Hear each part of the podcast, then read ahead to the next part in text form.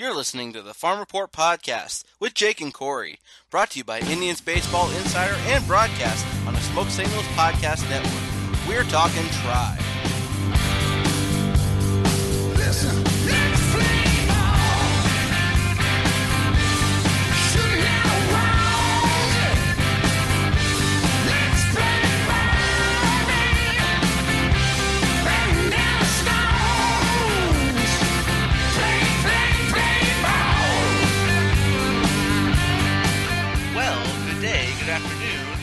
Good evening.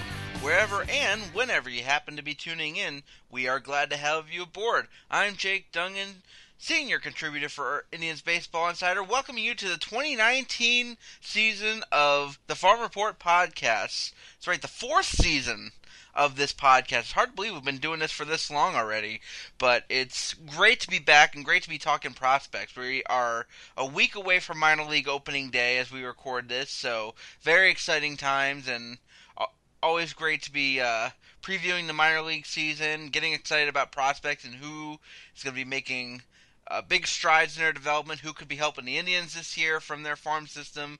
It's uh, it's all good times here on this podcast. Uh, joining me as always for another great season of the Farm Report podcast. I'm sure my regular co-host, uh, contributor Corey Crisan. Corey, how's it going?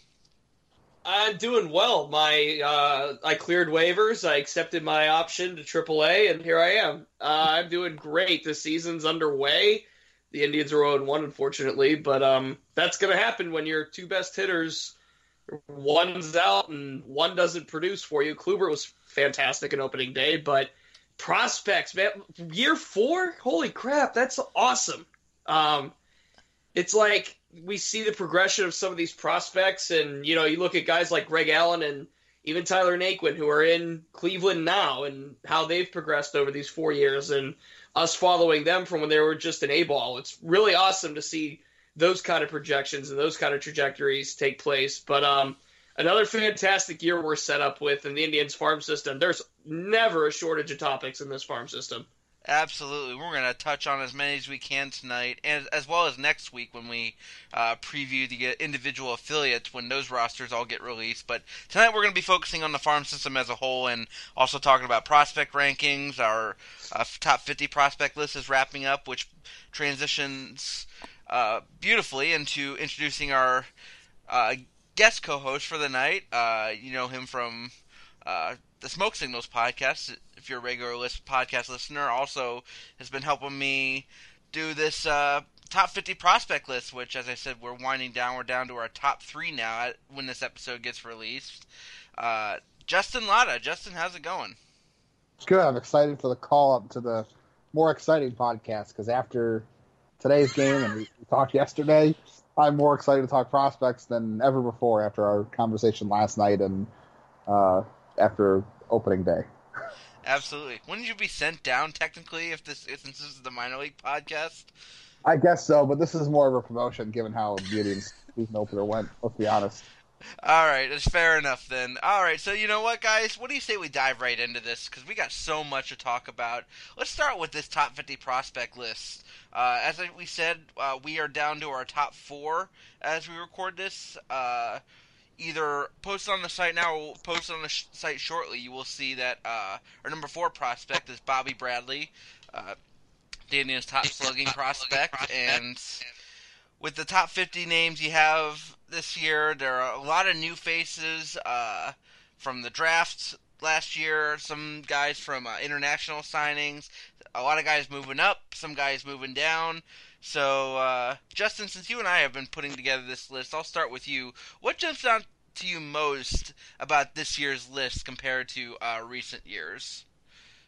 Definitely the youth. I think the last couple years, we'll just reference last year's list for, for uh, reference sake. Last year, the top the top ten had guys that were all in, except for one, were all in Double A or above. The only guy that wasn't in Double A last year um, was Nolan Jones. The rest of the top ten was Double A or above. This year, well, this will give you a little sneak peek into the final couple. But this year, uh, let's see, one pitcher is in Double A, and after that, there's nobody. Okay, so there's Bobby Bradley who's in Triple A. There's two guys above Double A in the top ten. That's it. There's two Oh, guys. Chang, double, too. Or three. I'm sorry, three. So three out of the top ten are in, are in Double A or above this year. So it's almost the reverse. The, the the system's really young, but I think it's a good thing. There's a lot of young prospects that are this that has a lot of youth in the system that's going to be the the backbone of the organization for years to come. I think. Yeah, you know, you look at the top uh, 10 from last year. I'm looking at it right now from our spreadsheet from last year. You know, the top 10, you had Francisco Mejia at the top. Obviously, he's gone uh, to San Diego via trade. You got guys graduating to the majors like Shane Bieber, Greg Allen, uh, Willi Castro's no longer with the organization. And it's really a lot of transition that went on with this list. And now this year, you've got guys like uh, uh, Luis Oviedo, Bo Naylor, uh, Brayan Rocchio, Tyler Freeman, Lenny Torres Jr. A lot of new names and new faces, new blood in this uh, top 50 list. And I'll throw it over to you now, Corey, since you're getting the chance to look at this list now. Uh, what jumps out to you when you look at this top 50 list that we have for this year uh, as far as the Indians prospects go? the first thing that jumped out to me was youth as well. But to go off of a different point, middle infield depth is huge right now. Uh, looking at Yu Chang at six, I'm not I'm not going to spoil the top three because uh, those haven't been unveiled yet. Yu Chang at six, Brayan Rocchio at eight, Tyler Freeman at ten, Gabriel Rodriguez at twelve. Um, scrolling down, Aaron Bracho at 22, Richie Palacios at 24. There's point is there's seven or eight. Ernie Clement at 27. There are quite a few middle infield prospects, shortstop or second base, and a lot of these guys are marked right now as shortstops. But as they grow throughout the minor leagues, a few of these guys are going to move over to second base or even third base, for that matter. But um, there is one Nolan Jones in the system, so how much time would they really get at third? Um, but looking at the, sh- the just the surplus of shortstops, you know, Yu Chang, who has been fixed in this organization for a while, Brayan Rocchio, who was the glass cannon player in spring training that made like two sweet plays and captured Indians, you know, the eyes of the Indians fan base, and then it's like, oh, who is this kid? Where is he? And then you're you find out he's going to be in Mahoning Valley this season, most likely. Um, Tyler Freeman, we know about Tyler Freeman, an MVP campaign if there was one in the New York Penn League. Um, Gabriel Rodriguez, we're going to learn who he is pretty shortly. That's what really stuck out to me. You always find pitchers throughout prospect rankings, and you know a list is a list, but when you highlight just how many talented middle infielders, you know Ernie Clement, Jake, you and I have talked in extent about Ernie Clement last season and how he shot up through three levels and he has this revolutionary swing that he just makes contact and puts the ball in play. And he's down at 27th on this prospect list. I mean, a list is a list, and if that's any indication on how deep this system is in middle infield depth, that's a really good sign if Ernie Clement's way down there. Yeah, it's talking about some of the other uh, infield prospects who are uh, rounding out this list. You got Reynel Delgado, Junior Sanquintin, Marcos Gonzalez. There are a lot of names and a lot of new names too. You know, we all know about the uh, Yu Chang uh, of the world, and uh, maybe even Tyler Freeman can be considered somewhat of an elder statesman at this point compared to some of these other names. But uh, yeah, you've got uh, so many new names, so many new faces, some guys who haven't even reached affiliated ball yet, and it's really exciting. It's a, I think it's a combination of both the points we've made so far: middle infield depth and youth, because I think uh, this this group of young middle infielders and shortstops really encap- encapsulates both. So. Uh, uh, kind of answering this question already, but what positions and areas are do you consider to be the biggest strengths and weaknesses uh, of the farm system based on this list? Uh, I'll go to you, Justin. Middle infield obviously is going to be the, the major answer because there's just a lot of guys in the top 20 that are playing shortstop or second base and throughout. Um, also, young pitching. I think there's a lot of really interesting pitching in here. We've already seen Aaron Civale um, in the top 20. We've got Carlos Vargas, who we haven't talked about yet, who I really like. Uh, Chih-Wei Hu, I know he's not young, but he's an interesting arm, even though he had a terrible spring. Sam Hentges is in this in the top 20. uh, Luis Oviedo, Ethan Hankins, who was out today, Lenny Torres. There's a lot of young arms too. I think the Indians are, are stockpiling some really good young arms that can really throw it too. Those guys, those are all guys that throw, except for Civale. Those are all guys that throw 93, 94, 95. So as starters, so that's really interesting too. So obviously, we already talked about the middle infield, but starting pitching, as far from a, a youth standpoint, is really interesting too. And uh, what do you consider to be any kind of weakness, if you see any right now that that's really glaring? Unfortunately, I'm going to continue to say the outfield. There's really well, I shouldn't even say the outfield. You know what? That's that's not as bad as it has been either. If you look at a couple of the top prospects there, so um, maybe catching. You know, they've, they've had a hard time developing catchers. I know Eric is at the top. He's still a prospect, but um, aside from Bo Naylor, there's no catchers in the system that you really feel good about. Like Logan Ice was 39, but Logan Ice is not much of a hitter, and um, he's supposed to be a good defender, but he's been hurt a lot. We don't even know, and we don't even know if Bo Naylor is going to be a catcher long term. He might be uh, a third baseman, a second baseman, and he might be good at those positions. So they may they may want his bat to be in a lineup and and to get to the majors quicker than catching. So catching continues to not be a good position for them the minors, and it it really hasn't been because I also did never I never considered Francisco Mejia to be a good catcher either because he was never good at a lot of the aspects of catching outside of throwing. Corey, what do you see when you look at this farm system and this list and see as far as uh, strengths and weaknesses go? Yeah, kind of echoing some of Justin's sentiments here with the catching depth. It's the three. There's only three catchers on the top 50. Bo Naylor at seven, Eric Haas at 17, and he mentioned Logan Ice down at 39. When it comes to the depth at this position, trading F- Francisco Mejia, I know maybe long term he wasn't going to be a catcher, and I still feel like internally there was more to um, than just him being a top prospect in a lot of the public's eyes. The Indians have their own system of evaluation, and maybe the value on Francisco Mejia wasn't as high as everybody else perceived it. So that's why part of the reason why they traded him, I should say. But now the closest thing that the Indians have to Perez and Plawecki is Eric Haas. Good option to have as your third catcher, and I talked about him in our last Smoke Signals podcast, not this one, the one before it, about him potentially surprising us in Cleveland and how you know all it takes is a hit by pitch or something, Perez or Plawecki, to give Eric Haas his opportunity. But, but besides him, there's really nothing. There's really nothing. I mean, Logan Ice was a highly drafted prospect of Oregon State, but he's had injury issues. Uh, Justin mentioned his struggles at the plate, and then Bo Naylor is going to likely be in Mahoning Valley. So he's what three, four, five maximum years out from any any sort of major league action, and yeah, he may not even be a catcher. So I think that's a clear weakness in this system. But another one I looked at was not just outfield, but corner outfield specifically.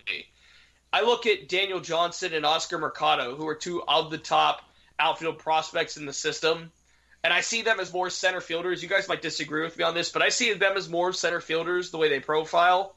Um, but other than that, you have to go pretty deep to about 29 or 30 to find a corner out, or, you know, to find a, uh, a, a, a viable corner outfield. Will Benson at 21, um, you know, he had he couldn't hit last year, you know, runs, but average was below the Mendoza line.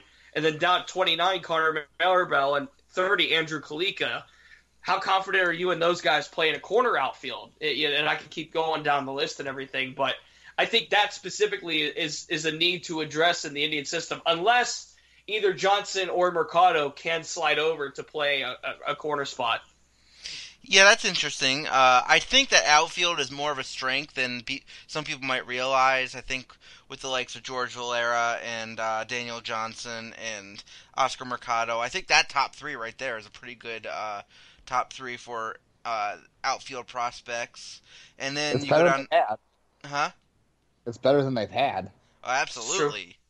So uh, then you go down the list. You got Connor Marabell and Andrew Calica, both who you know are not like bona fide major league prospects, but are very interesting and intriguing uh, in their own right. And you know, then you go down the list. Oscar Gonzalez, a guy who can hit, but uh, you know, has is his bat going to profile well in the majors because he doesn't walk a lot? Uh, Mitch Longo is a guy who's hitting every step along the way, but you know you're always waiting for that other shoe to drop with him on some levels because of you know he wasn't a highly rated prospect. Uh, Quentin Holmes, who knows what where in the world he is right now. Uh, Kai Tom had some good moments in Akron last year and looks to be a solid outfield defensive option and could do some things at the plate. And you know, Steven Kwan's a, a newer guy and a guy I know Justin really likes. Uh, Todd Isaacs is no longer with the team. He just got uh, released from the organization.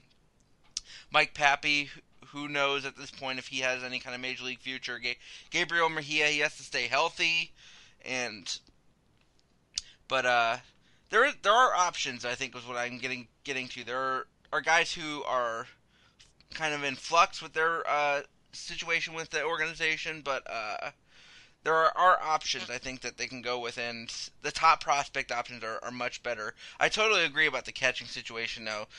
With uh, the trades of Francisco Mejia and Yan Gomes, I said that it pretty much turned the reins over to Roberto Perez and Eric Haas for the immediate major league future. And you know Kevin Plawecki's been thrown in there too, but this future rests, rests in the hands of both Perez and Haas for the time being.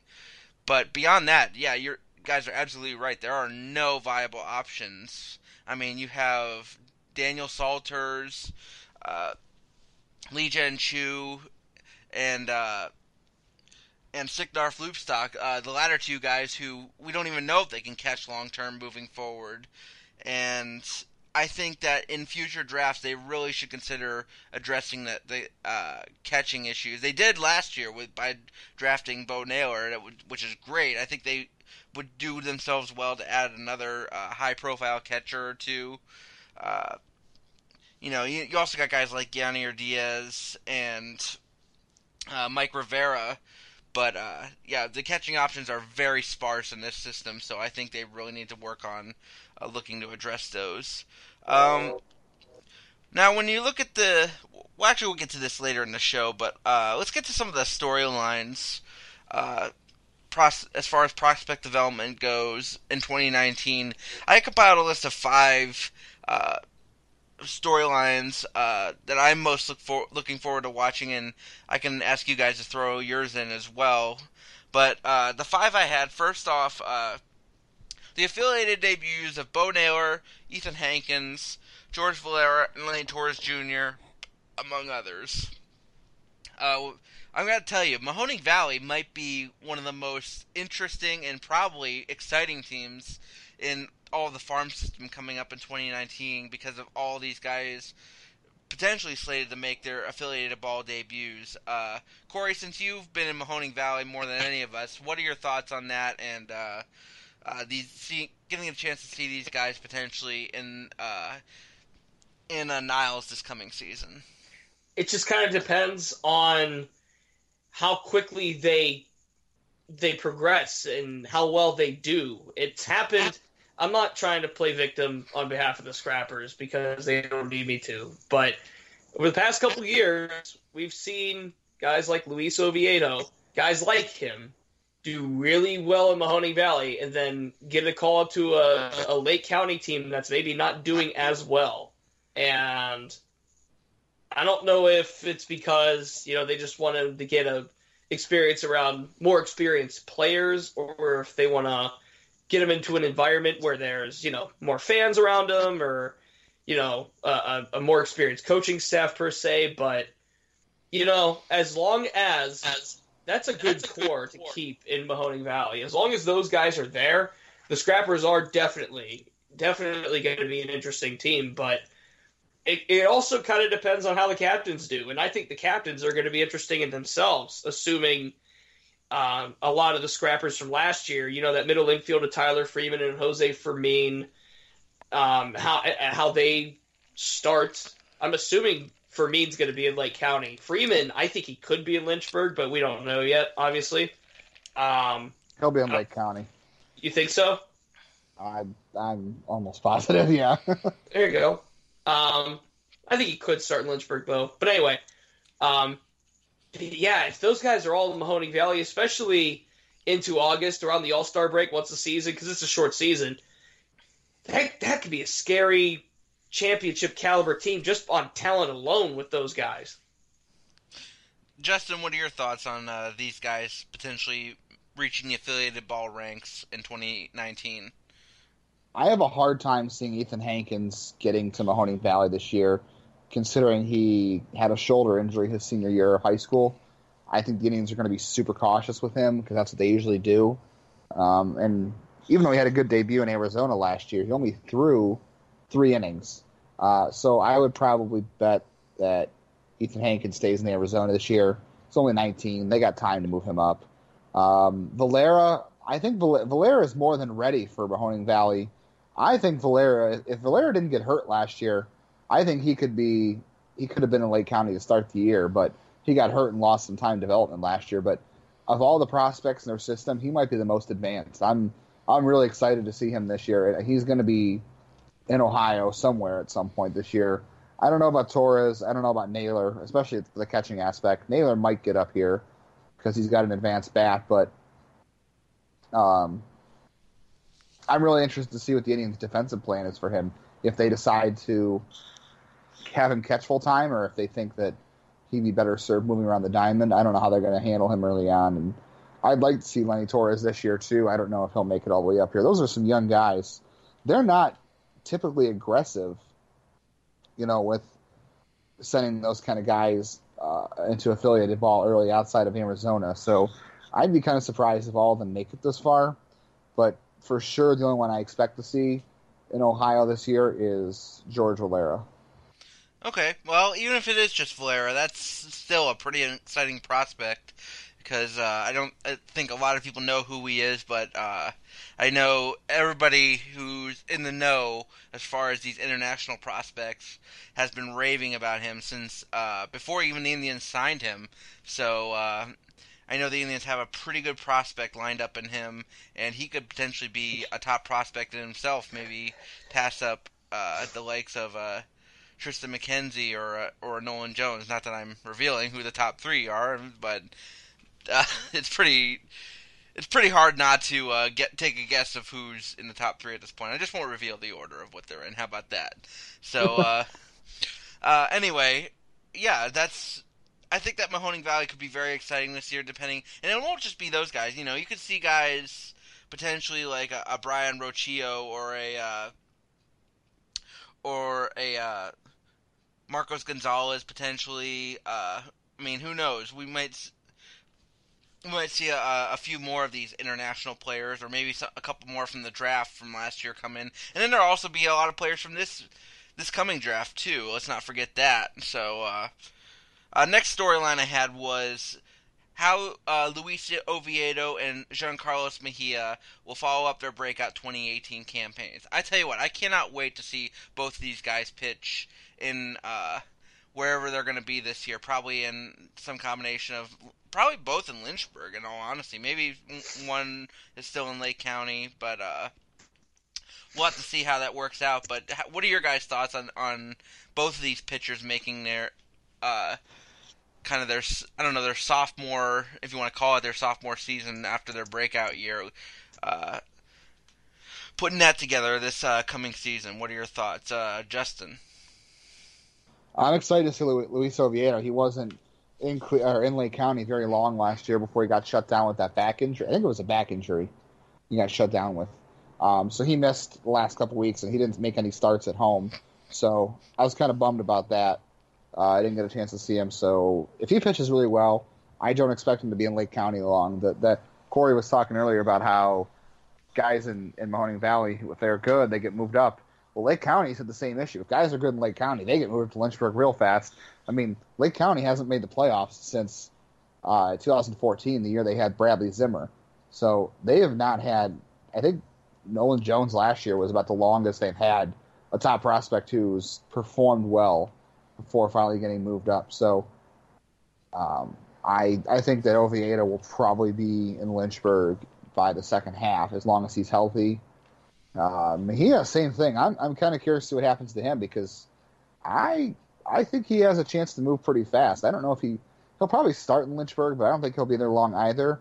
I also heard a couple things that, that there's a chance he could have started in Akron too. And skipping high A is really, really rare, but there's a chance that could happen as well. But I don't expect that to be the the case. But it could. That was uh, Jose Ramirez did that. Last guy who did that. Yeah, only because Jose Ramirez forced the issue. He said, "I wasn't going to to Lynch, or I wasn't going to Carolina because I'm better than those guys," and he proved it. He did that. He did, and uh, yeah, I'm. Jose I, was special. yeah. anyway, uh, I've seen a lot of people talk, speak very highly of Jean Carlos Mejia, which is, you know, kind of surprising to me because if I were to pick the guy who had the most most upside at this point, it would probably be Oviedo of the two of them. But there are a lot of people who who are getting uh, on the Jean Carlos Mejia bandwagon right now, and I think that uh, it might be worth uh, considering following him pretty closely this year to see how he does. Because I didn't know if he was going to be moved to uh, the starting rotation and be as effective as he was, because he was really good as a reliever too.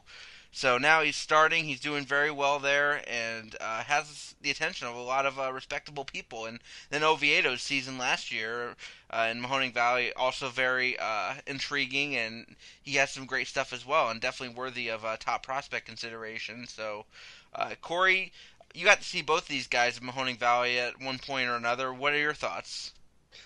I think he is interesting because right now he's actually listed on the Rubber Ducks website on their roster, and the Indians thought highly enough to put him on the 40 man before the Rule 5 draft happened, so he wouldn't get scooped up by anyone. We saw that happen with, I think it was Anthony Santander a few years ago, who had a really good season in low A, and then the Indians didn't protect him, and he got scooped up by the Orioles, and he was quickly used. So um, they thought enough of Mejia to keep him in that regard. And you know, he had a four and eight record in Lake County last year, but that's nothing to read into because a three thirteen ERA. Uh, he only allowed twenty walks. He struck out ninety seven with a one thirteen WHIP. I mean, he has pretty good swing and miss stuff.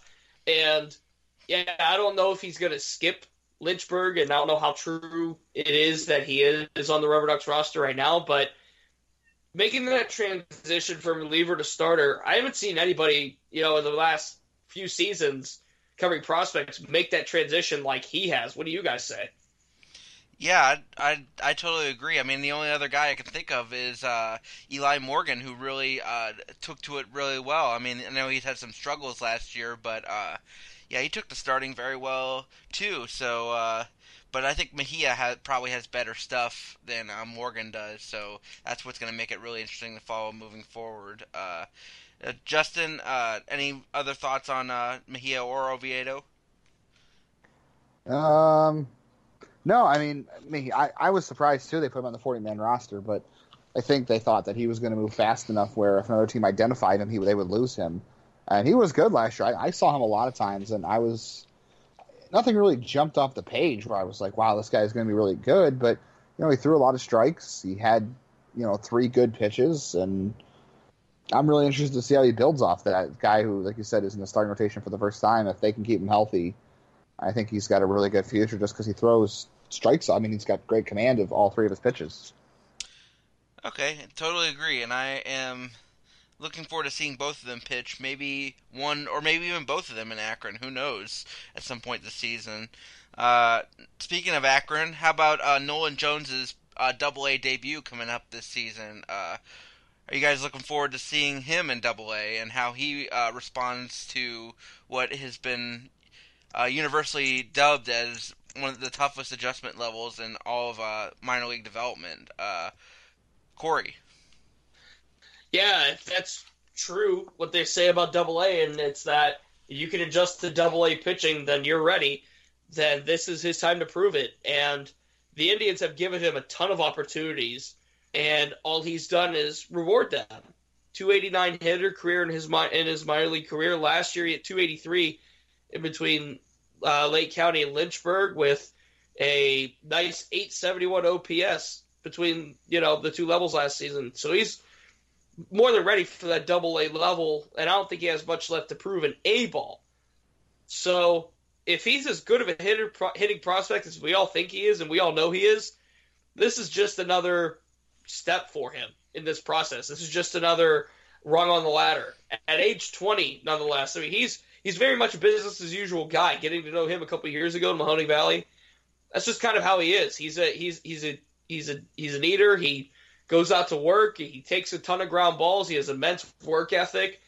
It's kind of the prospect that you look for as far as character goes. And um, if he produces an Akron, you know, if he hits around that 289 or that uh, that 289 mark, and he hits 280 and above, and he hits, you know, he hit 19 home runs last season. Let's be conservative, called 15. 15 home runs, 60 RBIs in that ballpark. Pretty darn good. That might give him some consideration to be bumped up to Akron at the ripe age of it would be 21 at that point. I mean, his trajectory is skyrocketed over the past couple seasons, and yeah, he was always a highly coveted prospect out of high school in Pennsylvania. But I don't know if anybody saw him have this kind of blinding success like he has. Justin, you know, at this point uh, in in uh, Jones's career, when if he gets up to say if he starts the year in Akron and you know stays there for, uh, for most of not all the se- all of the season, by the end of uh, 2019, this is where we can start talking about Nolan Jones in the uh, ma- on the major league depth chart. I'm not saying that he's going to be uh, in Cleveland at some point this year, but he's gonna from this point forward, from that point forward, that's where he's gonna you're gonna start hearing Nolan Jones and uh, major league debut in the same sentence. He could move fast. I don't expect him to start the year in Double A, but I also don't expect him to be in Lynchburg long because his approach is really advanced. Um, I think his biggest issue is still the platoon splits. Obviously, he didn't hit left-handers well last year, but he took his walks against left-handers. I think that's a good sign. And because he's able to go the other way and has power the other way, I think that's going to help him out against left-handers as he moves up. I don't know if he'll ever be really great against lefties, but I don't think he'll be unplayable against them. The biggest thing for me for Nolan Jones though is that his de- defense came a long way last year. Early in April, you know, he tweaked his knee, and when it was cold, he wasn't very good defensively. And I remember the first couple of games in Lake County, everybody was saying, you know, there's no way this guy is, is staying at third base long term. He's going to be a first baseman, a DH. Um, he, he was not good early on, and and before he got promoted, he wasn't a great defender, but he was. You could clearly see he improved. Travis Fryman worked with him an awful lot over over defensively. So the most encouraging thing for his development is to me isn't the offense. I think we know he can hit. He takes his walks. He'll probably be a a three true come out hitter or outcome hitter uh, down the road. That's pretty much where he ends up being. I think, especially if he continues to have issues with lefties at some point. But now there's a chance he might play third base long term. He probably won't win any Gold Gloves. I'm not gonna, you know, back myself into a corner and look stupid. And if he ends up, you know, really progressing even more defensively, but he'll at least be passable at third base to where he's not gonna, you know, actively hurt you any more than, you know, Lonnie Chisenhall playing third base did. And I think Jones's defense has or offense has a chance to be better than Chisenhall, obviously. It's uh, very exciting to see him uh, get up to the upper levels, and uh, maybe soon we can start, to, as I said before, start talking about him in terms of when he can help the tribe, and uh, it's going to be an exciting time then to start seeing another top prospect being ready to help the Indians. I don't know if he's on a uh, like a Francisco Lindor type level prospect, but he's he's pretty darn good uh, as far as I'm concerned. Tyler Freeman, uh, we mentioned him earlier uh, in passing. Uh, his sophomore season is coming up in the affiliated ball ranks, and boy, you know, you talk about a guy who's had to overcome a lot and overcame it in a big way last season with his performance in Mahoning Valley, as Corey said, you know, MVP caliber season, and really uh, just uh, tore up New York Penn League pitching from uh, start to finish. Now he's going to be entering his first full season of uh, minor league ball. Uh, what are the expectations for him heading into this season, uh, Justin? It's going to be interesting to see what he does in, in Lake County because I'm, I'm curious to see how his, his approach translates to a full year, of a full season ball because he didn't walk a lot in Mahoning Valley. He didn't strike out either. He makes a lot of contact. So I want to see what the, the coaching staff does with his approach. Uh, and if, I don't know, Lake County, I think the Midwest League, pitching wise, probably isn't to- a total totally different than Mahoning Valley and the New York Penn League. So I'm not sure how much it'll be a challenge for him if that's what he did last year Mahoning Valley. But I I wouldn't be surprised to see him make the All Star team in the Midwest League. I think he's going to be playing shortstop every year. I don't know who else is going to be on that roster. And we know that Richard Palacios is probably out for the year, uh, maybe, and I'm trying to think who else is going to be on that roster. Jose Shortstop. Fermin at second base. Yeah, you'll have Jose Fermin there. Fermin Uh, and Freeman worked well as a double play combo, and they can interchange positions. Fermin can play short, and Freeman can play second if you need it.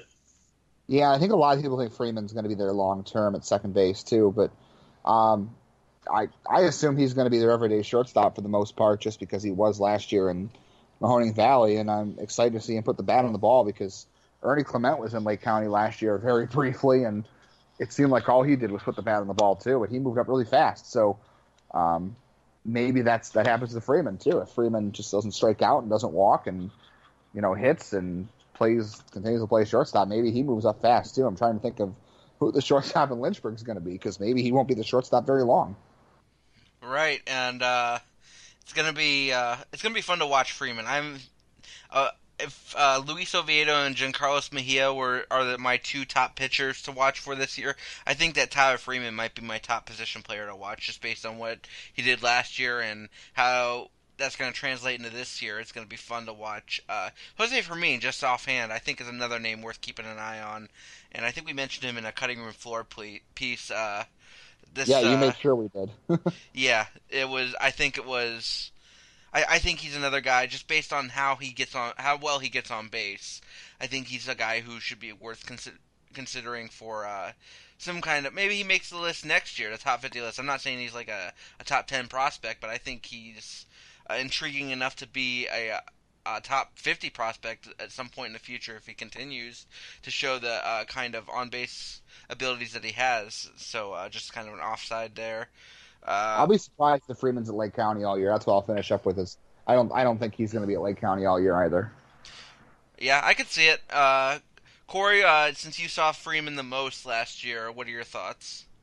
Yeah, you mentioned him coming back from just a really gruesome, brutal shoulder injury, and uh, it start to finish, it was for him last season. There weren't really big hot streaks and big cold streaks for him with the Scrappers as far as hitting's concerned. I mean, he was at the top of the league leaderboards in hitting virtually all season. And you talk about Nolan Jones's approach. I don't want to say Freeman's is better, but it's really close to Jones. I mean, the way he sees baseball is the way he's able to shift direction with his swing, the way he's able to go outside and hit something, the way he's able to come inside and hit something, the way he's able to hit a line drive in front of the center fielder, or he's able to stretch out a, a, a gapper into the and get a double or a triple.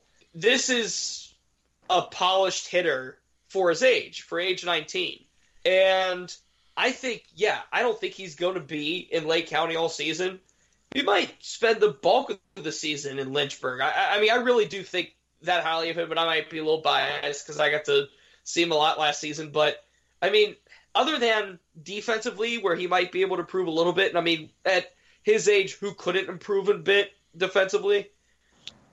You know, I don't, I don't know what else he needs to work on. Maybe, maybe like uh, Justin said, drawing a few more walks. The good news is with that, he doesn't strike out a lot, which I think is pretty encouraging. Um, and he runs pretty well. 14 stolen bases last season. I'm curious to see how he does advance with 140 games on a schedule rather than that 76 that you see in the short season. How's his conditioning? How is he running in um, June and or not June, but let's say July? How's he running in July?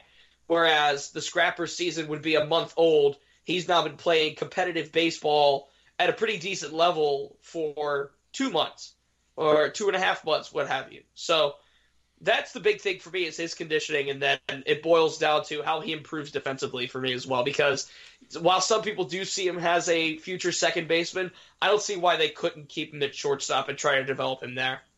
Well, it all, it all depends on you know what the position of need is, and given all their uh, glut of middle infield depth, they might see him as a second baseman just to kind of give a little No, more correct. variety.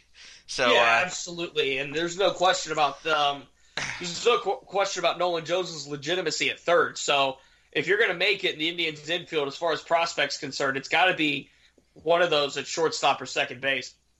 Right. So, uh, all right, last uh, storyline I had, and then I'll throw it over to you guys if you wanted to add any more, uh, was speaking of the outfield, uh, how the new guys, Oscar Mercado and Daniel Johnson, are g- going to continue to develop and potentially solidify the future of the tribe outfield.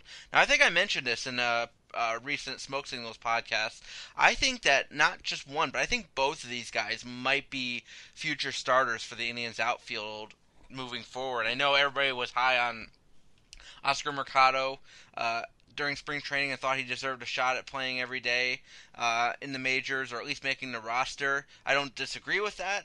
Uh, I think he has a lot of upside and digging into the numbers uh, for his, when writing his uh, prospect uh, capsule. I was uh, only further reinstilled in those beliefs. And but I also fe- have similar feelings about Daniel Johnson because I think you know he's a guy, very toolsy kind of player. He has you know I, I don't want to use the term five tools player, but he has abilities in all five of those areas. Uh, I mean, obviously he has the strong throwing arm, which stands out the most. But uh, you know, he he can hit for power. He can he has some speed. He can hit for average. Uh, all that stuff.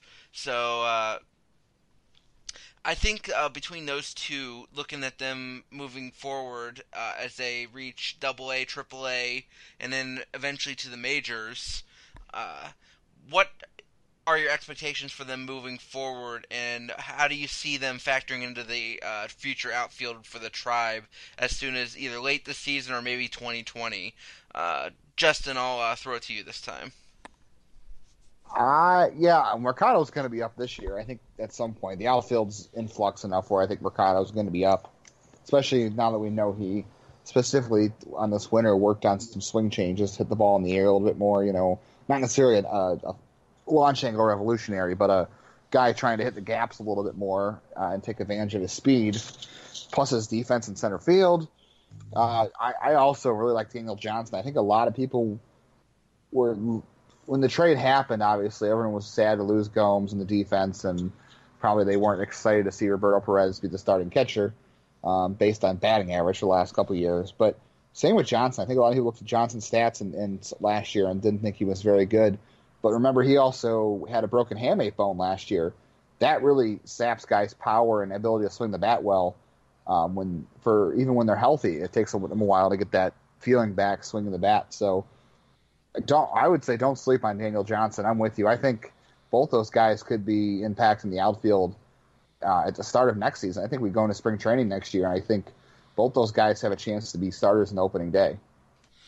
Absolutely, I totally agree, and that's why I uh, wanted to include them on this list because I think both are worth watching. And I think if you're lo- if fans are looking for if they're not necessarily interested in following prospects from A ball and you know they want to know who's going to help the tribe right now, I think that uh, if you want to look at two guys who are close enough to helping the tribe and having a significant impact, you know, you know, you have guys like uh, the Eric Haas, Yu Chang's, the guys whose names we've already uh, saturated uh, the fan base with. Uh, everybody pretty much knows who they are at this point. If you want guys who are kind of lesser known commodities, Oscar Mercado and Daniel Johnson, with them being newer to the organization, I think they're the next best thing behind uh, those guys in in terms of who's ready to help the Indians uh, sooner rather than later. So, uh, Corey, I'll throw it over to you now. Who are Daniel Johnson and Oscar Mercado to you, and how do you see them impacting the tribe in the uh,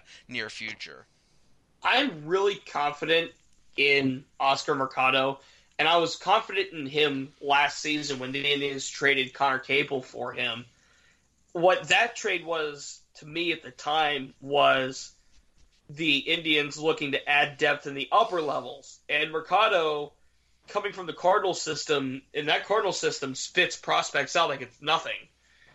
He wasn't really an afterthought there, but there was some value to him coming over here you know the Cardinals getting younger with Capel as well. So you have a guy that can steal bases. He's stolen 50 before in a season. You have a guy that plays an adequate center field. We saw what he did in spring. There's no question he's going to be in Cleveland this season. The intrigue for me is Daniel Johnson, and it's more curiosity than anything because he did have that hamate bone injury, and I wonder how he comes back from it. He missed nearly all of last season after being the 2017 Nationals minor leaguer of the year, minor league player of the year. That means something in a system where, at the time, Victor Robles and Juan Soto existed. Think about that one for a second. He beat those two out as far as outfielders are concerned as well for player of the year. It's impressive. So he's obviously someone the Indians think pretty decently of if they traded their longtime silver slugging hashtag don't run on Yan for. The Indians must think pretty highly of him. And if he, I'm assuming he starts in double A. That's my thinking.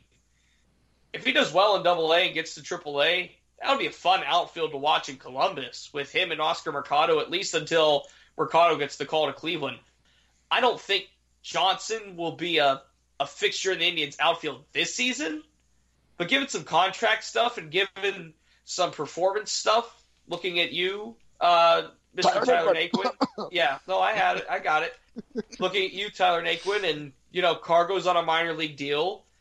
They're going to need some depth options within the next couple seasons. And right there, you got Mercado, who's who looked good in a flash in spring training. He still has to prove it, you know, further. But if Johnson is anything like the Nationals thought of him, and if he's anything like he was before he had that hamate bone injury, this is a steal of a deal for the Indians. This is a starting, you know, corner outfielder at minimum with some great speed. Imagine Mercado with the speed he has and Johnson with the speed he has running around in that outfield with a Bradley Zimmer. That's a defensive dream for a, a manager. Who's who's getting base hits out in that outfield? You know, uh, going back to what we were talking about earlier with the all the youth that's been injected into this farm system, I am taken back to what we were talking about uh, several weeks ago on smoke signals. You know, we were trying to put a finger on what the Indians' overall strategy was this offseason, and I think we kind of arrived at the conclusion that maybe you know they were just gonna roll the dice on this season, thinking that they, you know, they have enough talent to obviously still win the division, uh, and then just see what happens in October. But beyond that, you know, that's frustrating to see, you know, them not cut play- payroll and then not add any uh, supplemental talent uh, on trades or in free agency. But what they did do very well this offseason is they got younger, and they, as I said, they in, uh, brought some youth into this. Uh, into their prospect ranks, and namely with Mercado and, and Johnson. I mean, I know Mercado was a trade from last year, but over the course, I think, of the last year,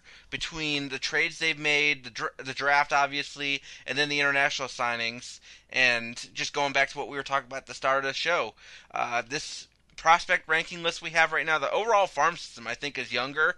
And while it doesn't rate very highly among the top farm systems in baseball right now, because you know you lose Francisco Mejia and you see guys like Shane Bieber and Greg Allen and those types make it up to the majors, graduating from that list and from the uh, farm system. But at the same time, you know, you look at guys like George Valera, Gabriel Rodriguez, all these young uh, Bo Naylor and uh, Ethan Hankins, uh, Lenny Torres, all these younger guys who haven't quite uh, panned out to their full prospect form yet. There's a lot of sleepers for not only being top prospects for the Indians, but potentially top prospects in all baseball. I think I saw one publication that said there's a lot of well, this the Indians farm system isn't ranked very highly right now. There's a lot of uh, future top 100 prospect sleepers right now. So uh, just kind of bring it full circle back to Oscar Mercado and Daniel Johnson. I think that that's one example of proving that their strategy of trying to get younger and plan more for the future while trying to maintain, albeit not very well, a uh, competitive major league squad, I think is something that the Indians have done very well uh, lately, and I hope that they continue to do so in order to sus- sustain their uh, competitive edge longer and you know, while they might not, they're not going to have Corey Kluber, Carlos Carrasco, and the rest of the starting pitching forever, maybe they can start to build something around Trevor Bauer, Mike Clevinger, Shane Bieber, and and try to uh, be competitive in the future. So uh, I know that that was kind of a big roundabout way to come back to this, but I I thought it was worth uh, mentioning there. So, uh, any uh, any storylines that you guys want to throw in that I didn't possibly mention? Uh, uh, Corey, is there anything, uh, any specific prospects or any uh, concerning a group of prospects or an affiliate, anything that uh, you are looking forward to watching this year? Yeah, Adam Plutko. I know he's the, so to speak, sixth man when it comes to the rotation. What kind of a role does he play in Cleveland this year? What kind of a role does he play in Columbus? How many trips down I seventy one and back up I seventy one does he take? I don't I don't know if having Adam Plutko kind of some of the points you were talking about about rebuilding a roster, you know, and I know there's been rumors floated around about Corey Kluber and Trevor Bauer in trade talks.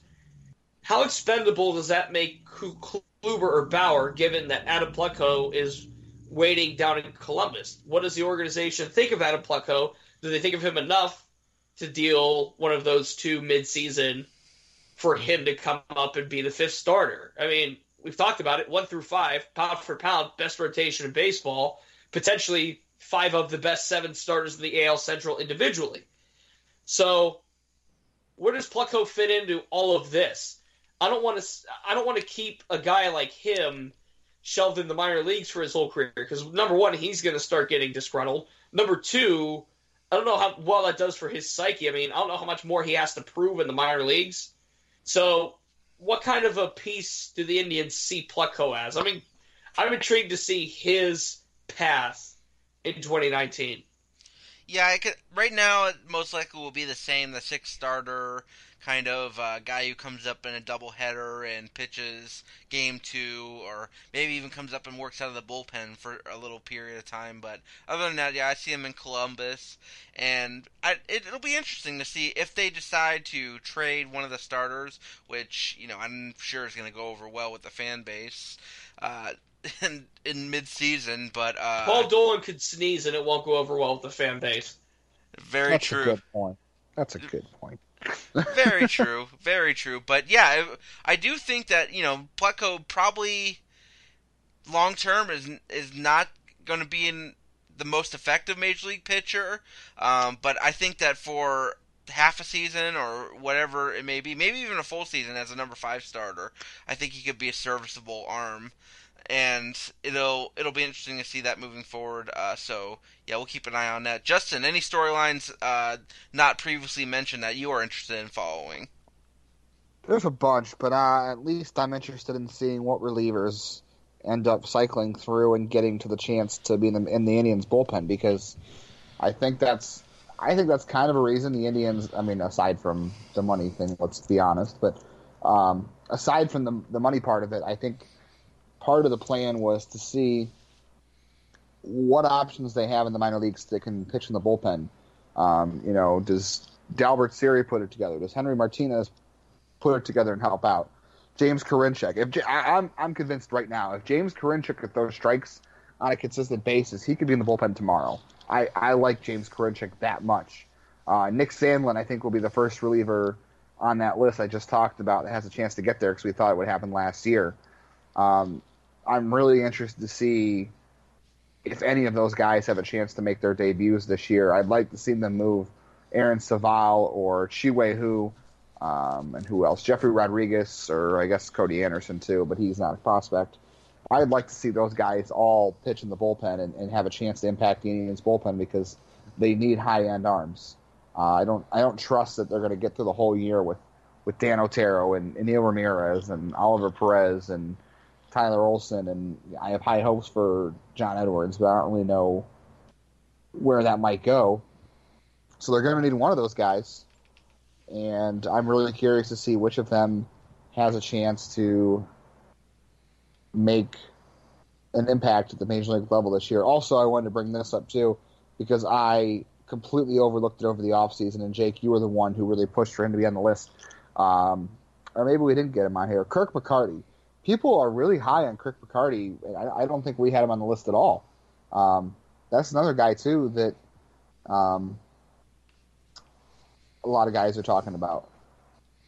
Yeah, I'm I am a huge Kirk McCarty fan based on what he did in the second half last year. I mean, he was. I mean, he did make our top 50 prospect list. I definitely lobbied for him to be on the list, and you know, with Todd Isaacs being released from the organization, maybe uh, maybe that's where uh, Kirk McCarty uh, joins the uh, the top 50 Should, countdown. should we do the top 50 now? yeah, let's go back and uh, and start from scratch and uh, redo this. Uh, but yeah, looking at just Kirk McCarty's second half performance, I mean, his overall numbers are not that great when you look at look at it from afar. You know, uh, I mean, they're, they're not terrible, but they're not kind of top prospect numbers you're looking for 5 and 11 406 ERA and 27 starts but when you break it down though and split it between the two halves. I mean, in A in high A ball he had uh, in high A ball he had a uh, a three twelve ERA and four starts, uh, and or and uh, actually that's that's wrong. I'm sorry, a three nineteen ERA and five starts. But really, when you combine his uh, his first his second half in Lake County with uh, his late season run in Lynchburg, it's re- that's really where it uh, looks really impressive as far as his numbers go. I'm just pulling up his page now and his splits. Uh, second half a- after the All Star break, he was just about as as good, pitched about as well as anybody else in the farm system, and that those numbers looked something like a 253 ERA in 14 starts. He had a 238 batting average against. Uh, he struck out 90 batters in 81 and two thirds innings. He's a big strikeout guy. He was on pace, I believe. I, Justin, you might be able to confirm this for me. He was on pace to like break the Lake County single season strikeout record at one point. So uh, at least that's what I had uh, remember hear, remembered hearing at one point during the season. So I think just between his ability to uh, rebound from a first half, which looked more like a, uh one in five, five ninety eight ERA and thirteen starts, where uh, you know giving up hits and some command issues were really a problem. Uh, if he can rebound, if he can continue to uh, pick up where he left off from last season in the second half, I think you you could be looking at a guy who's uh, top prospect material because uh, he's proven to be durable. He's reliable. He goes out there every time and gives you uh, gives you some innings. Um, he's got good strikeout stuff. I think that uh, he has the makings of, of a top prospect. So yeah, thanks for bringing him up. I, I feel bad uh, not mentioning him uh, before in the uh, storylines. I think he's if uh, if Luis Oviedo and Jean Carlos Mejia are my top two pitchers, I think I would slot in McCarty as number three. So, uh, any other anything else you wanted to add on that, Justin? I didn't mean to cut you off on that. No, no, you're fine. I, I just wanted to talk about Kirk McCarty because he made a couple of the top prospects list and obviously didn't make ours. So I thought it was worth noting that there are a lot of other places that are high on him, and he did get his fastball up into the, the low low 90s last year, like 92, 93, um, where he in college was sitting at about 88, 89. Uh, I think we're are we still getting to the stock report because I can hold off one thing until later too. Yeah, we'll be getting to that right toward the end here, talking about who's whose stock we should buy be buying in on and whose we should be uh, selling on. Uh, before we get to that, though, there's a couple more things I wanted to discuss. Uh, we already mentioned, kind of in passing there, uh, you mentioned about some of the relievers uh, who are slated to potentially impact the Indians this year. The likes of Henry Martinez, Nick Sandlin, Chih-Wei Hu, Jefry Rodriguez, maybe even uh, uh, Dalbert Siri on a lower reach down in a double A ball. Uh, some of the other players slated to help the Indians this year potentially. Eric Haas we mentioned, Yu Chang we mentioned, uh, Oscar Mercado we mentioned. Uh, of those guys, do you think who do you think has the biggest shot of helping the Indians this year? Uh, and who do you think may has the biggest impact? And uh, if there's anybody else on the list who we I neglected to mention there, who else do you think could be on there? I know that's a lot to throw at you, but uh, if you want to go ahead and uh, answer as best you can, uh, Corey. All right. There are a ton of names that you can think about when it comes to a under the radar kind of player. When it comes to a prospect that maybe hasn't been on that radar quite yet. But when you have a ton of depth at this position, a lot of people can get lost in the shuffle. One of the more intriguing storylines for me is how this organization still values Tyler Krieger, who was a highly coveted player out of a really good school in Clemson and has since been kind of revolutionized and revamped and redone as an outfielder. So, how are the Indians going to value Krieger now? Are they going to continue to value him as a platoon player? We know that we know how the organization likes to take players and put them in different positions. With all this outfield depth that we've talked about, with um, guys like Johnson and Mercado, just to start there, do they see Krieger as a corner outfielder? Do they see him as a second baseman? We've talked about the middle infield depth with guys like um, Tyler Freeman and Ernie Clement, and there's way more to talk about there. Is Tyler Krieger still on that forefront, and is he still valued highly by the organization? I think how he performs this season is a really, I don't want to say a do or die scenario, but for a guy that was highly drafted and moved really oddly through the system, uh, to my knowledge, that he didn't log a at bat in Mahoning Valley. He went from the Arizona League right to Lake County.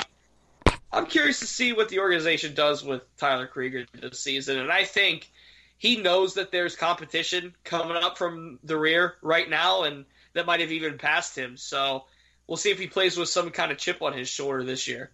Yeah, he should be in Columbus. By all accounts, he's already got two years under his belt in Akron, and he really Right. rebounded nicely last year. I mean, you know, he his season wasn't like the season he had in Lake County uh, a couple years ago when he made his uh, affiliated ball debut, but uh, you know, he he was pretty solid, and since moving to the outfield, I think he's got some uh, real potential as either fourth outfield type, maybe a bench type, because he can play the infield as well. Uh, uh, interesting, interesting prospect. Uh, I don't know how much upside he has hitting wise, but uh, definitely I think looked better once he moved to the outfield, and I think kind of revamped his prospect value somewhat. Uh, Justin, anybody on that list who stands out to you?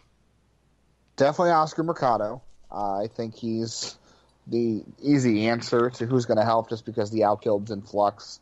Uh, I think I mentioned a couple of these guys earlier, so I might have I might have gotten us ahead um, on the topic. I think I'm really interested to see if Yu Chang makes it up this year, just because I know we don't really know the specifics of Francisco Lindor's ankle injury, in addition to his calf issue. But the longer he's out, the more interested I am to see if they're going to give Yu Chang a shot because not that I dislike Eric Stamets, but for a week that's fine. Even it's it's stupid enough to not want to burn Yu Chang's service time for a whole week. Maybe they just didn't want to bring him up and send him back down, down, and you know give him negative vibes or something. I don't know. But if if Francisco Lindor is like out until mid May, I really feel like they need to give real consideration to Yu Chang playing shortstop. Yeah, I totally agree. And uh, we mentioned in the last smoke signals, we were kind of surprised that he didn't get more of a shot to make the major league club. And uh, I think that he's a guy that that was sent down prior to the ankle injury, and depending on the results of this uh, visit to a specialist, which already kind of makes me nervous that he's seeing a specialist for a sprained ankle, but uh, I think we could see serious consideration for Yu Chang. Then again, you know they have Brad Miller too. Maybe they just ride out the string with the veteran, but and as along with a guy like Max Moroff. But uh, I think that Chang should get some consideration to play up in Cleveland as long the longer that Lindor is out. So uh, just to give some more upside there, because you know we know what Brad Miller is all about. We also, even though he hasn't played much in the majors, we kind of know what Eric Stamets is all about. Um, and I don't know what to expect from Max Moroff at this point, uh, other than the fact that I know that his his value has kind of gone down since uh, in the last couple years since he was a prospect. Uh, so yeah, I think Chang probably provides the most upside of all those guys. Um, I'm going to go with you, uh, Justin, and in terms of the bullpen because I think the Indians do have some interesting names to work with. I think that uh, between Jefry Rodriguez, Chih-Wei Hu who I know are starters, but I think have a long term future in the bullpen, and then Henry Martinez and Nick Sandlin, I think all these guys have really uh, interesting profiles for uh, the major league bullpen. And I'm honestly surprised that Martinez didn't get more of a chance to uh, prove himself in Major League Camp this year. So uh, I wouldn't be surprised to see him make the tribe at some point. I wouldn't see, be surprised to see Sandlin make the tribe at some point. And same goes for Rodriguez and, and Hu, although they'll be working mostly as starters in Columbus. So just to kind of echo that sentiment, I think it's I, th- I think this uh, group hinges mostly on pitching and more specifically the bullpen. Although I do like uh, Mercado and Chang and Haas as far as the position players uh, most likely to make a major league impact. So uh, before we get to that stock report, though, that I wanted to kind of finish off the show with a um, couple of uh, n- news to uh, stories to note. Uh, injury updates: Triston McKenzie out indefinitely, potentially up to six weeks, is something I saw, uh, with an upper back strain. Uh, Richie Palacios, this is unconfirmed by the organization, but there are reports circulating that he had a labrum tear in his shoulder that required surgery, and we all know that that could be very serious as well, possibly season ending. So we might not see him this year, which is unfortunate, given the upside he's shown.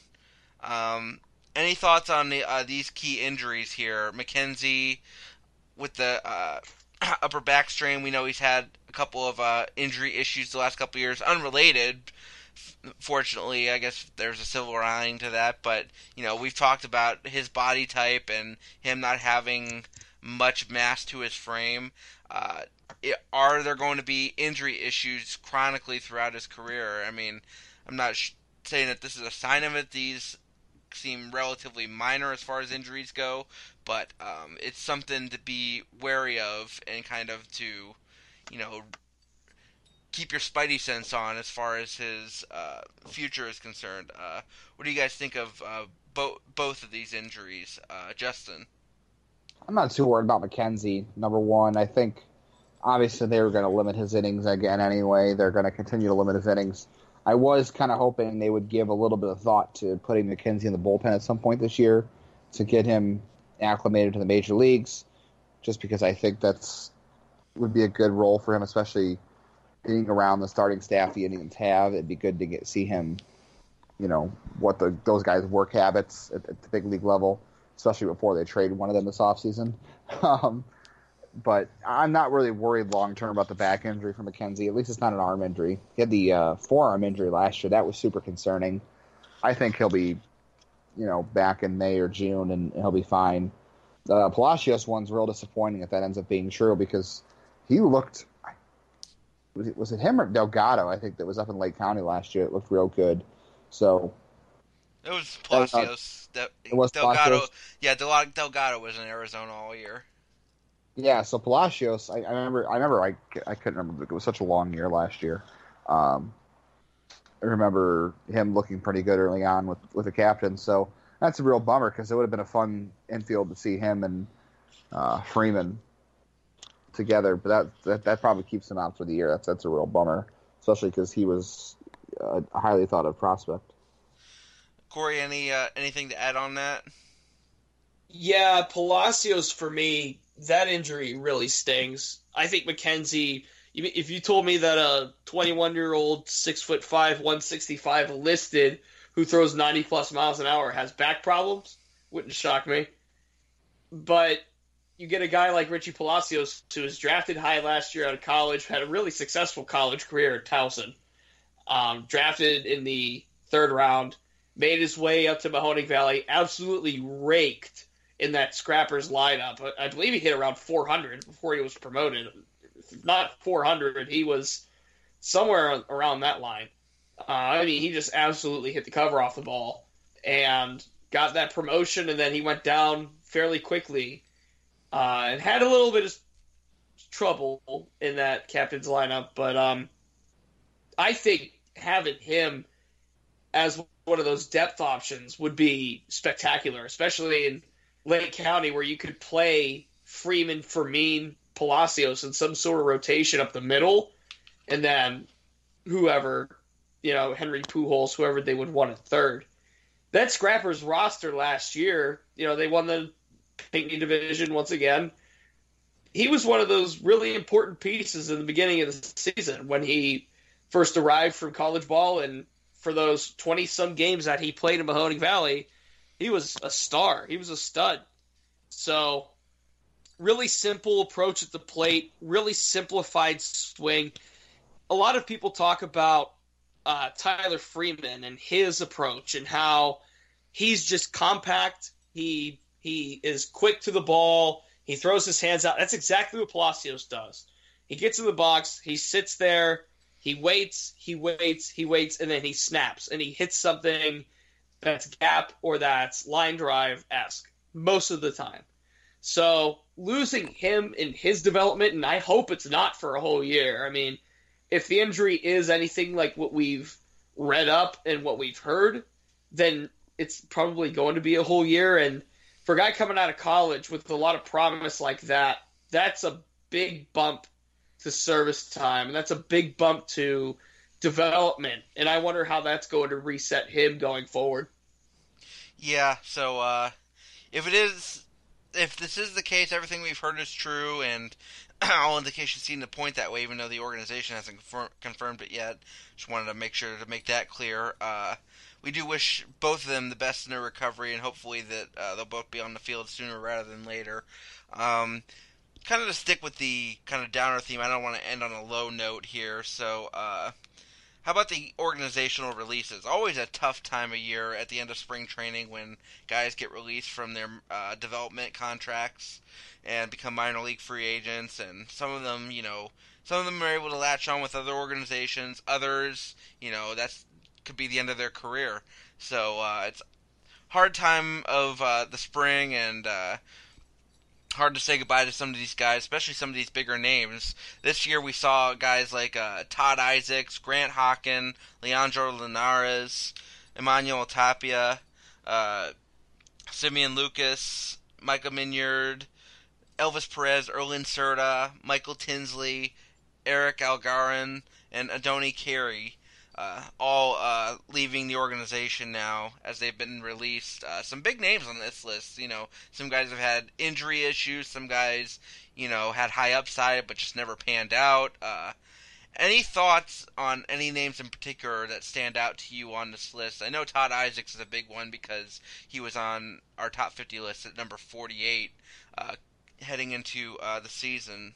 So I'll throw it over to you, Justin, since Isaacs was a big name on the list, and there's a lot of guys who you've probably seen over time in uh, uh, the low A ball levels. Yeah, Emmanuel Tapia wasn't a surprise. He hit a bunch of home runs in Lake County, and a couple people got excited, and you could easily tell that was not going to stick. Not to you know, you know, make things worse for him getting released, but you could tell that wasn't going to be a fit. Uh, Todd Isaacs is kind of a surprise. Yeah, he was not really a high pick, but a, you know, an interesting prospect in the system. Trey Gantt got released too. He wasn't around very long, so I'm kind of surprised by that too. Yeah, Ohio State kid. Yeah, they've shuffled a lot of guys around the outfield in Lake County over the last couple of years, so that must make me think that Gabriel Mejia is coming back to Lake County this year again. If they released all those guys, they seem to like Elvis Perez quite a bit. I was kind of kind of surprised, and uh, Francisco Lopez actually um, is a kind of a. I think if I'm thinking of the same kid who was in Lake County, maybe it was last year. No, I, I, thought that too. It's not the same guy. It's not the same guy. Okay, left not left-handed pitcher. No, it's not him. Oh, okay. So there's two. They have two of them in the system, or am I thinking of someone else? I think you're. It's, it's, who's yeah? Who's the Oh, other guy? Francisco Perez. I'm thinking of. Okay. Yes. I was going to say Francisco Perez was was pretty. wasn't anything special, but he was pretty solid. I would have been surprised if they released him. So, yeah, out of that whole list, um, well, obviously, you know, Grant Hockin being a, high pick, and I think he's had his second Tommy John. I know we have we weren't really sure about that, and then uh, Micah Miniard was a high pick too, and everybody was really excited about his potential being, you know, six foot six and this big bodied pitcher who couldn't throw 90 miles an hour. So, uh, unfortunate for him, he never could throw strikes either. The rest of the guys in this list, they've been around for quite a while. Linares was kind of a big deal and just never could make it stick either. But the rest of this list, these guys have been around for a bit and just, you know, never, unfortunately, got their footing and never could move things in the right direction. Hopefully, this is not the end of their career. You know, the Atlantic the Atlantic League is testing out some weird new rules, so I'm sure they're going to be looking for a lot of people when pitchers inevitably get hurt with the mound moving back. So I'm sure their Jeez. careers aren't over in baseball. Oh my goodness, I I don't even want to go into that. We'll probably discuss that off the air, but uh, oh gosh. So uh, staying on topic though, Corey, any thoughts on these guys being released? Yeah, Hockin with the multiple surgeries. He was a pretty highly coveted prospect out of the draft. What 2014? He was drafted in the second round, if I'm I think he was a comp. He was a comp B pick. I think. if my memory serves correctly, really high. Um, we we were a big Todd Isaacs house here, and then Indians released him. Like he was a cool guy to be around, and a cool guy to talk to, and always had a positive attitude about the game. Real good clubhouse guy, from what I took. So that one stings a bit personally, I suppose. But you know, some of these guys, it's not surprising when you look at some of the stuff they've done in their careers, and rather what they haven't done. Um, I, I have specific names in mind, but I won't tag anyone on that. But I thought letting go of Todd Isaacs was a little surprising. Gantt a little too soon, perhaps. Um, I know a late flyer pick out of Ohio State, and uh, I know how Cleveland sports fans are with Ohio State picks. So there you go. You can sulk over that one if you want. um, yeah, that that's Hockin. I wish he turned it around because he had a lot of promise coming out of the draft. Yeah, it's that's probably the most unfortunate one to me because you hate seeing a guy lose his job uh, and possibly his livelihood over injuries, but it it's uh, just hard to you know maintain and keep the guy justify keeping a guy around in the organization who's only getting older and has yet to pitch above low A ball because of injuries. And uh, I wish him all the best. Hope he's able to catch on somewhere else and remain healthy. But uh, yeah, that's that's unfortunate. Uh, Isaacs is unfortunate. Linares was a lot had a lot of money invested in him. You know, he was the bigger name uh, that signing period uh, over Yandy Diaz, who is now in the majors, of course, with the Rays, and I believe had an RBI double today. Or It was a ground ball double though. It wasn't a fly ball. So oh, okay, so it's it's, it's uh, still the same. vintage vintage Yandy Diaz then. Huh. so uh, anyway, It wasn't a launch angle double. anyway, uh, just to, six pitch walk against uh, Verlander. So there is that. True, but yeah, some of these uh, some of these names have been in the system forever. I mean, Simeon Lucas, Aaron, Erlen Serta, Elvis Perez. these these guys have been around a while, and then Isaacs obviously too. Um, so yeah, I think that uh, with all these new names coming in um, from international signings, from the draft, and seeing how young, how- how much younger the farm system is getting, I think that it was pretty much inevitable that we would probably see a larger group of these guys get released this year. So that seems to be the case. And again, we wish these guys all the best moving forward. So uh, let's finish off the show on kind of a high note here, hopefully, uh, with the stock report. Uh, I think that uh, everybody who follows the system as closely as we do kind of has their prospects that they're high on and ones that uh, you know they're, they're maybe everybody else is rating highly but they don't see much upside uh, personally from their perspective. Uh, so I'll throw it to you guys. First of all I'll throw it to you and, and uh, talk to, about the uh, guys whose stock is falling so uh, we don't have to end on such a, a low note. I'll start with that one and then we can start with uh, end with the ones whose uh, stock is rising, who we should buy in on. Uh, so, whose stock in your mind is falling, and who do you think you know we should be selling on if they were being traded on the market? Um, Corey, I'll start with you. unless he starts hitting and not just home runs, I got to start thinking about Will Benson. And I know last year was a real down year for him, but if he hits around that Mendoza line and realistically, if it's home run or bust for him, being a first round former first round pick, he got knocked down significantly. I believe he was in the top ten in our rankings last year, and now he's outside of the top twenty. That's a significant drop. So I was I was a little harsh on Will Benson at the end of last season just because I had ex- higher expectations for him.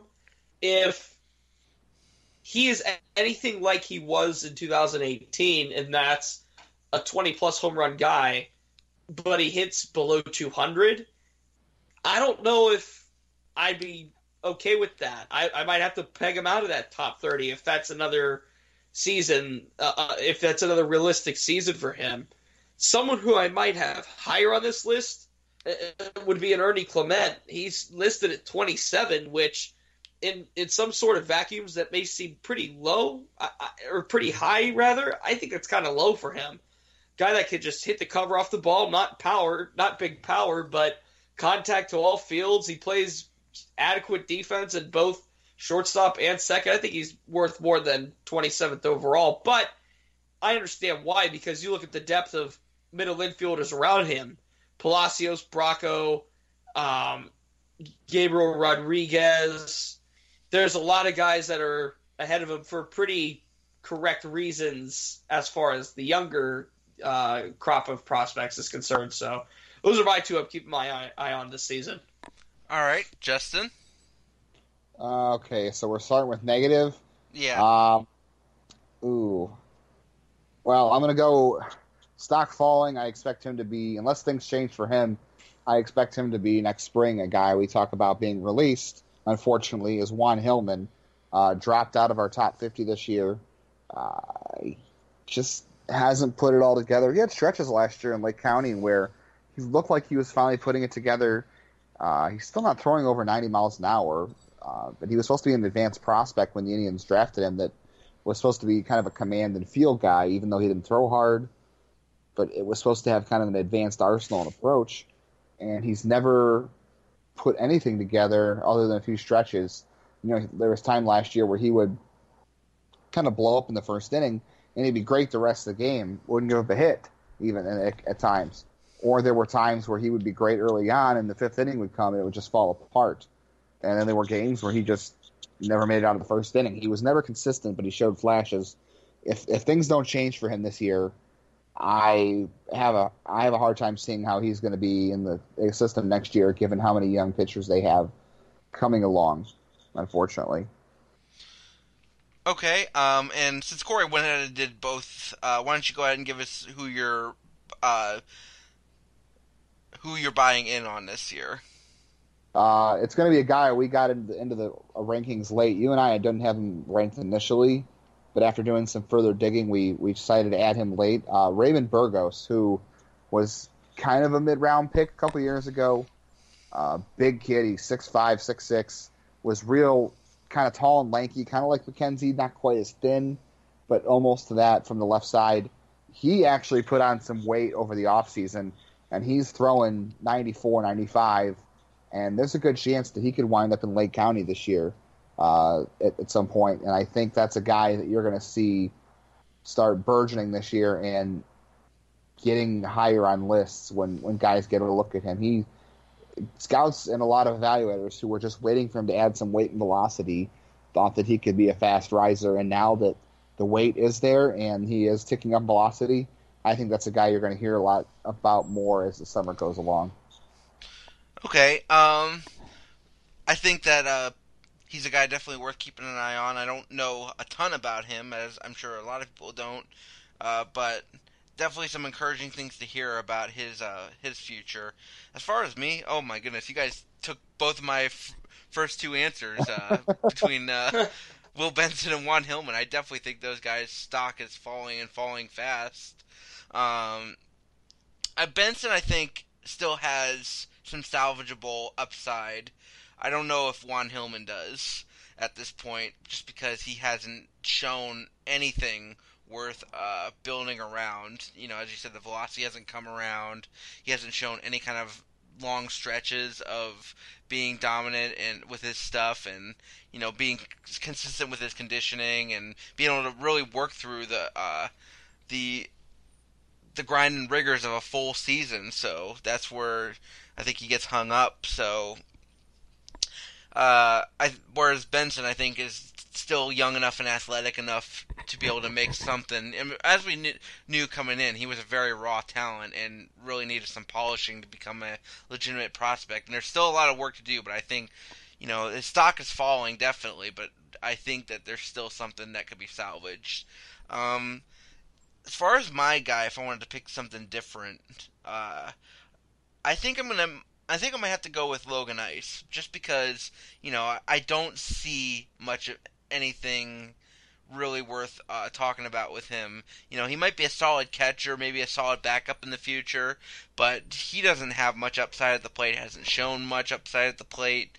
Um, and I think I'm gonna go with him over guys like uh, Brady Aiken and uh, Quentin Holmes, who you know their stock is I think is falling, but I don't want to you know be get down on guys who have had injury issues, and both of them have missed a lot of time because of injuries and uh, and uh, other issues. So, uh, uh, based on strictly on uh, performance, I think that Logan Ice might be my pick for that. If I'm gonna have to go with uh, somebody different from wh- who you two guys had, and the guy I'm buying into, I think uh, is the guy I just mentioned earlier, or actually Justin mentioned. I neglected to bring it up before. Kirk McCarty, I think, is the guy you need to uh, buy into, and him and I think maybe Jose Fermin. I I uh, think I'm a pretty big Jose Fermin fan based on what I saw last year from the numbers and how he gets on base.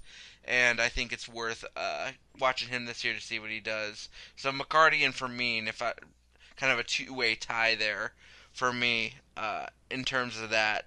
So uh, yeah, that's uh, guys to watch out for. And next week uh, we'll be pre- previewing the affiliates when the rosters come out, and we'll be discussing those in more detail once we know who's going to be where, and kind of giving people an idea of why they should be following which affiliates specifically, and who's going to be worth watching when they go see the games.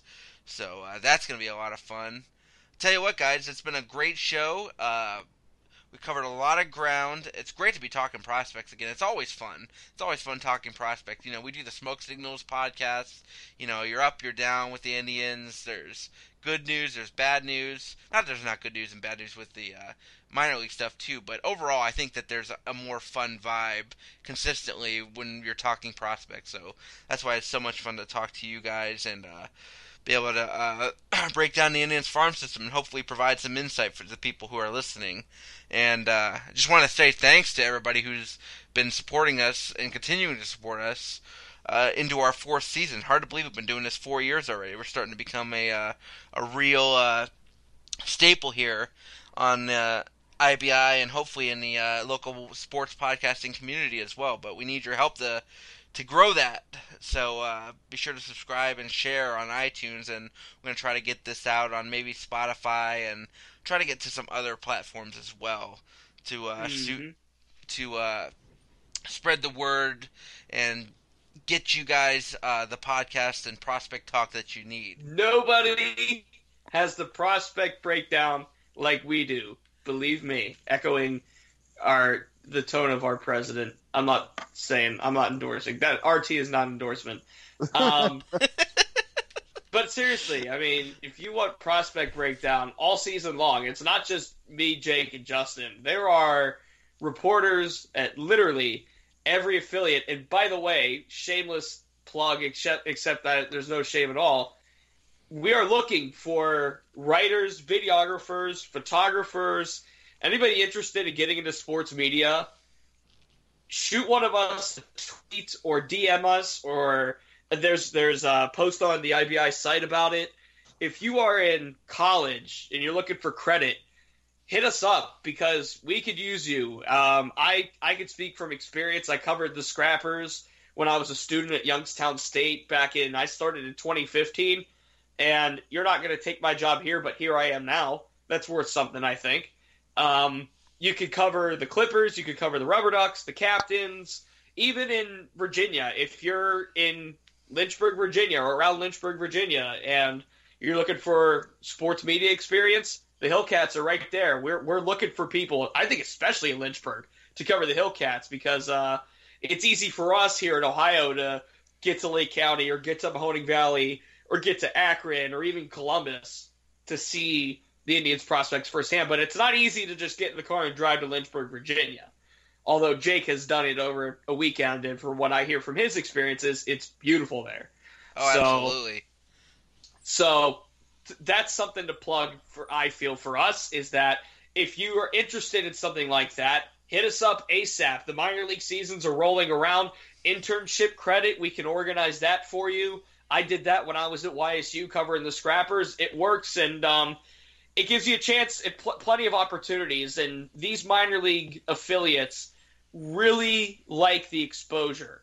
It it may not. It may sound ridiculous because it's professional baseball, but if you go into Mahoning Valley and you write player features and you get invested in that team and that organization, people notice that, and uh, it'll, it'll help you build up your brand and your following. And who knows, it could even parlay you into other things in the sports media field. So just wanted to put that out there real quick. Well, I appreciate that. Uh, we are definitely still looking for people. So, uh, yeah, if you're in any of the areas where uh, an Indians minor league affiliate is uh, based, be sure to hit us up. And if you're interested in covering a team as a writer, as a photographer, videographer, we definitely could uh, use your talents. So uh, be sure to hit us up there or on uh, Twitter, I'm at Jake D Baseball. Justin's at JL underscore baseball. You can hit us up for that. You can also follow Corey on Twitter at CD Crisan. Uh, hit us all up to talk prospects. We're always willing and able to answer any prospect questions you have to the best of our abilities. We really try to uh, build up our knowledge and expertise on the farm system as much as we can, just so we can uh, provide some insight for you and uh, hopefully help you learn more, some more about the farm system and who the future stars of the Indians could be. So uh, we definitely appreciate the follows and always uh, love engaging in, in some good prospect talk on social media. So uh, also be sure to follow the show account at uh, Smoke Signals IBI. All the show links, uh, poll questions, everything else you can find there. Um, and follow the uh, IBI account to at official underscore IBI. The links to all the stories and content, breaking news, everything else you can find at that uh, handle as well. Uh, final thoughts, guys. Uh, what do you got before we uh, close up shop here? Uh, Justin. Hmm, well, keep reading the countdown. It's almost done. Well, my like previews next week. I'm going to be at Captain's Media Day on Tuesday, the day after opening day. I'm looking for. I haven't been to Captain's Media Day actually in a couple years, and I got the day off from my full time job to be there, so I'm excited for that. Um, and then I'll be a Captain's opening day on Thursday next week. So actually, next Thursday and Friday, I'm going to be at the Captain's games, and then I have Indians tickets next Saturday. So it's going to be a whole week of baseball coming up next week. About time. Yeah, I'm looking forward to just forgetting the winter happened and then just throwing myself into baseball all year. Absolutely. It's great to have uh, Major League Baseball back. Minor League Baseball will soon follow, and uh, it's going to be fun to watch the prospects. Final thoughts, Corey? I say this every year at the preview show or the start of the season. If you're just a baseball fan and you want to get out for an evening for a couple hours and you just want to go get an experience somewhere, you know, I talked about a few minutes ago about how all except one of the Indians minor league affiliates are in Ohio, Columbus, and then Akron, Mahoning Valley, which are an hour away from each other, and then Lake County, which if you're where I'm at in the in the Mahoning Valley, it's not that far of a drive. You know, it's it's about the drive to Cleveland. Um, even if you're near Cleveland, Lake County's right there. Akron's a shot down the highway, not that far. And then once the scrappers get going, if you're so inclined. Point is, you hear us talk about this weekly with this podcast, and it's that here's these prospects, here's where they're at, here's what they're doing, here's how the organization views them, etc. Go see them for yourself. It's first of all, it's cheap. If you if you if you're listening to this and you have a girlfriend or a boyfriend who you guys are just looking to get out, go see a game. Go to the go see the captains or go see the rubber ducks or go see the scrappers or the or the clippers. And then you don't have to be so invested in the team. That's the thing about minor league baseball. I think people get afraid of is that there's so many players and you may not know who they are. Well, first of all, that's why we're here to inform you and to educate in some ways. But also, it gives you that chance to learn something fresh and learn something new. You know, I think minor league baseball in nature is a learning experience, whether it's the prospects developing their games and learning something new about themselves, or it's the fan base learning about here's the up and comers coming up in the Cleveland Indians system. You know, Francisco Lindor, Jose Ramirez, they were a double play combo at Lake County a few years a few years back. Um, you, you look at guys that are pitching right now at the Indians. Shane Bieber was a scrapper three years ago, and now he's the fifth guy in that rotation, and a pretty darn good one too. I'm not saying you have to get to a game, but think about You it. have to. And yeah, you kind of do. But think about it. I mean, it's not expensive. You're learning something. You're getting experiences. And these minor league, I could speak from being in a minor league baseball organization. I was with the Scrappers for a bit last year. And Jake, I know you spent time with the Rubber Ducks. It really is an experience that these organizations run separately and they try to put their best show out there. And a lot of them do a really good job of making it fun. So do your best to get to a ballpark this summer. It's a lot of fun and it's worth your time.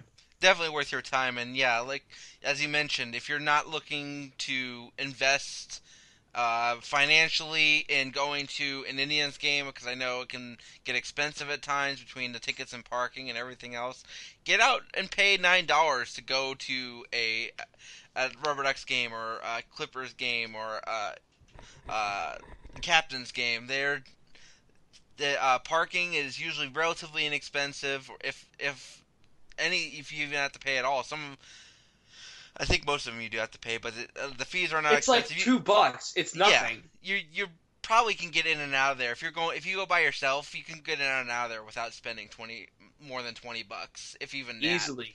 So, Easily. And that even includes food. Like food prices are like stupid cheap. Like you could go just eat dinner at a game.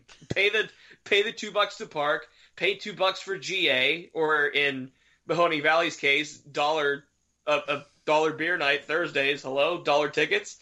Um, yeah, Beer is cheaper too. Sometimes you can no, but the point is sometimes you can spend less than ten dollars and get an experience. So we're advocates of minor league baseball for a lot of reasons, and it's a lot of because of the players. But I mean, it's fun. You know, it's supposed to be fun. Have fun with it. Absolutely. So, uh, yeah, get out to a ballpark this year if you haven't uh, had the chance to, or had the interest to before. Because I promise you, you will you will have a good time. You get out there on a good on a good summer night. So, uh, excited to have baseball back. Yeah, my my final thought is just simply glad to have baseball back. It's always a good a time of renewal. Uh, you know, warm weather's on the way, summer's on the way. It's gonna be an exciting year. You know, I'm gonna I'm probably gonna be a little bit busier this year. Got a new job and got a wedding coming up, and uh, but beyond that, it's it's still going to be fun. I'm going to be getting to my fair share of uh, minor league baseball games as well as a handful of Indians games. So it's this time of year, you know, whatever we think about the Indians, whatever we think about uh, the prospects, it's just great to have baseball back, and it signifies, you know, the uh, warm weather coming, summer coming, and just pro- probably the best time of year in my opinion. Uh, which is baseball season and summer overall. So it's gonna it's gonna be fun, and we're gonna be here every week breaking down the latest prospect news and storylines and developments.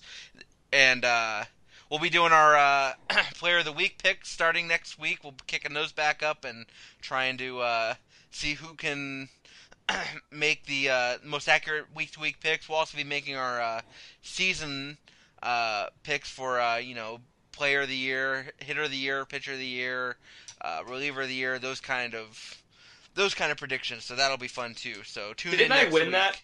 I Didn't I believe win you, that last year? I believe you did. So you got to be defending your looking to defend your title.